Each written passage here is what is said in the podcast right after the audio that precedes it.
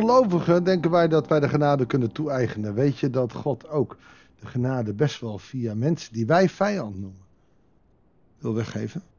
Vandaag gaan we daar kennis mee maken in Twee Koningen. Eigenlijk zal ik heel eerlijk zeggen dat ik dit verhaal niet kende.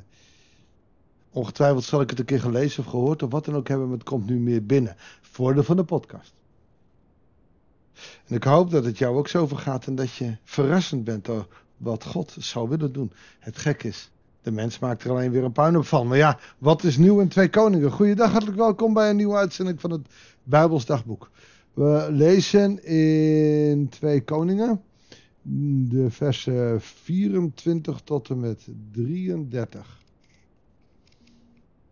Vers 24. De koning van Assyrië stuurde mensen uit Babel, Kuta, Awa, Hamat en Sepharwaim naar de steden van Samaria, waar hij hun woonplaats toewees in de plaats van de Israëlieten. Deze mensen namen Samaria in bezit en gingen er wonen. Het land wordt niet onbewoond achtergelaten. Nee, ze krijgen zomaar een ruilhandel.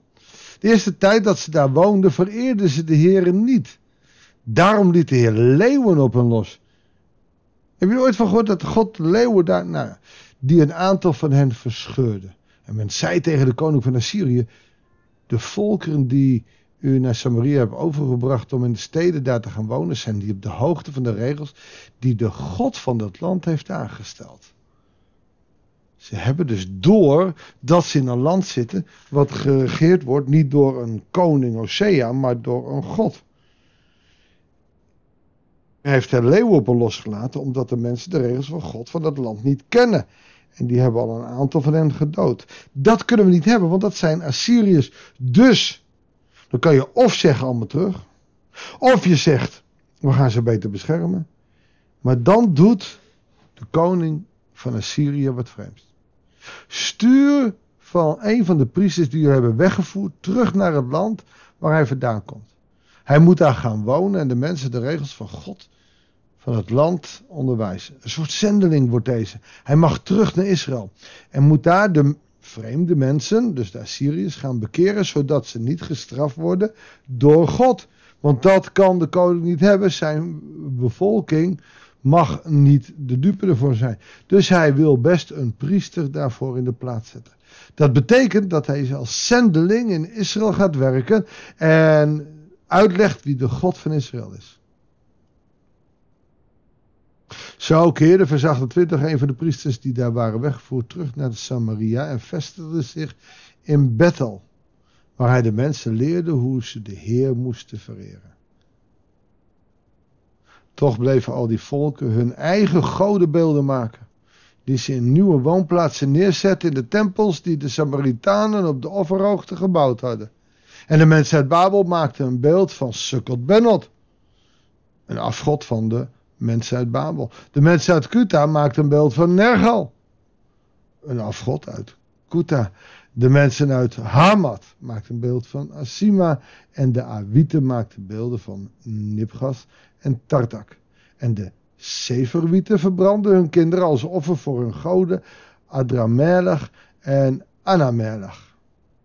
Dat is een mannelijke en een vrouwelijke afgod. De kinderen worden geofferd in Israël. Het moet een gruwel zijn geweest in de ogen des Heren. Kinderoffers willen niet, hij heeft hij bij Abraham geweigerd. En heeft gezegd, ik zorg zelf voor het lam. Maar niets is waar. Nu door het ongeloof zullen ze opeens weer vreemde afgoden in het land hebben. Israël is weggevoerd en vreemde goden komen voor terug. En ook het kindoffer wordt weer teruggebracht. En daarnaast vereerden zij de Heer en stelden ze uit hun eigen midden priesters aan om dienst te doen in de tempels op de offerhoogte. Ze vereerden de Heer. Je krijgt weer zo'n vermenging van godsdiensten. Ze vereerden dus wel de Heer, vers 33, maar dienden ook hun eigen goden, zoals ze in het land van herkomst gewoon waren geweest. Want culturele gewoontes raak je niet zomaar kwijt. Het is een vreemde gewaarwording. Hoe kan je een godsdienst vermengen met een andere godsdienst? Nou, het gebeurt nog dagelijks. En het pure goddelijke, wat God wil vanuit zijn woord, wees heilig, want ik ben heilig, wordt niet meer gedaan. Ah, ze vereren God wel, maar doen het op verschillende hoogtes. Niet in de tempel. Bovendien kunnen deze mensen geen Jood worden. Ze kunnen God al wel vereren, maar Jood kunnen ze niet worden. Wat wordt je dan? Christenen zijn er nog niet, want Christus was er nog niet.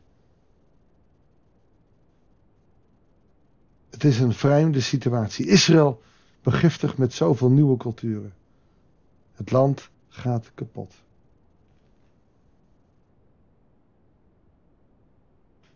Hoe gaat het in ons geloof? Dat wat ons goed uitkomt, dat wat wij willen. Is dat ook wat belangrijk is in de ogen van de Heer? Of vermengen wij ons geloof ook niet met eigen ik, met onze eigen ideeën? In de kerken doen we het. We hebben regels. En regels zijn op zich niet erg. Regels moeten we hebben. Maar sommige regels zijn regels om de regels. Sommige regels gaan nergens op. Je zult ze moeten baseren op iets Bijbels. Je zult ze moeten baseren op, op de goddelijke inspiratie van, van Gods wil.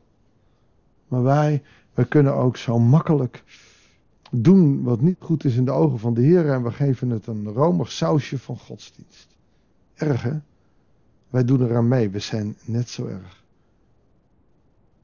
Laten we God bidden dat wij niet worden als de Assyriërs.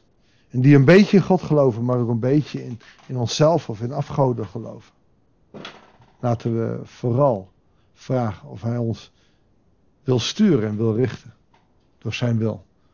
Vader in de hemel, zo komen we ook vandaag bij U.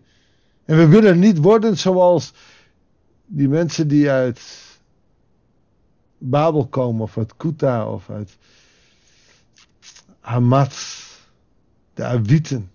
Heer God, zij die hun eigen afgoden meenemen, dat vermengen met een beetje van u. U bent een jaloers God, u wil alleen vereerd worden. En waarom? Omdat we dan echt perspectief en hoop krijgen. En een beetje van alles is niks. Heer, vergeef ons als we daaraan meedoen. En richt ons op uw wil door de kracht van uw geest. Ga met ons mee deze dag, Heer. Dat we ook nu weer mogen ontdekken wat u met ons wil. Zegen ons zo. We hebben het zo nodig. Heer, of leer ons net als David in Psalm 27. Eén ding wil ik slechts van de Heer verlangen. Dicht te zijn in de nabijheid van God. Dat is alles wat we hoeven te doen. Heer wil dicht bij ons zijn. In Jezus' naam. Amen. Dankjewel voor het luisteren. Ik wens je God zegen en heel graag tot de volgende uitzending van het Bijbels Dagboek.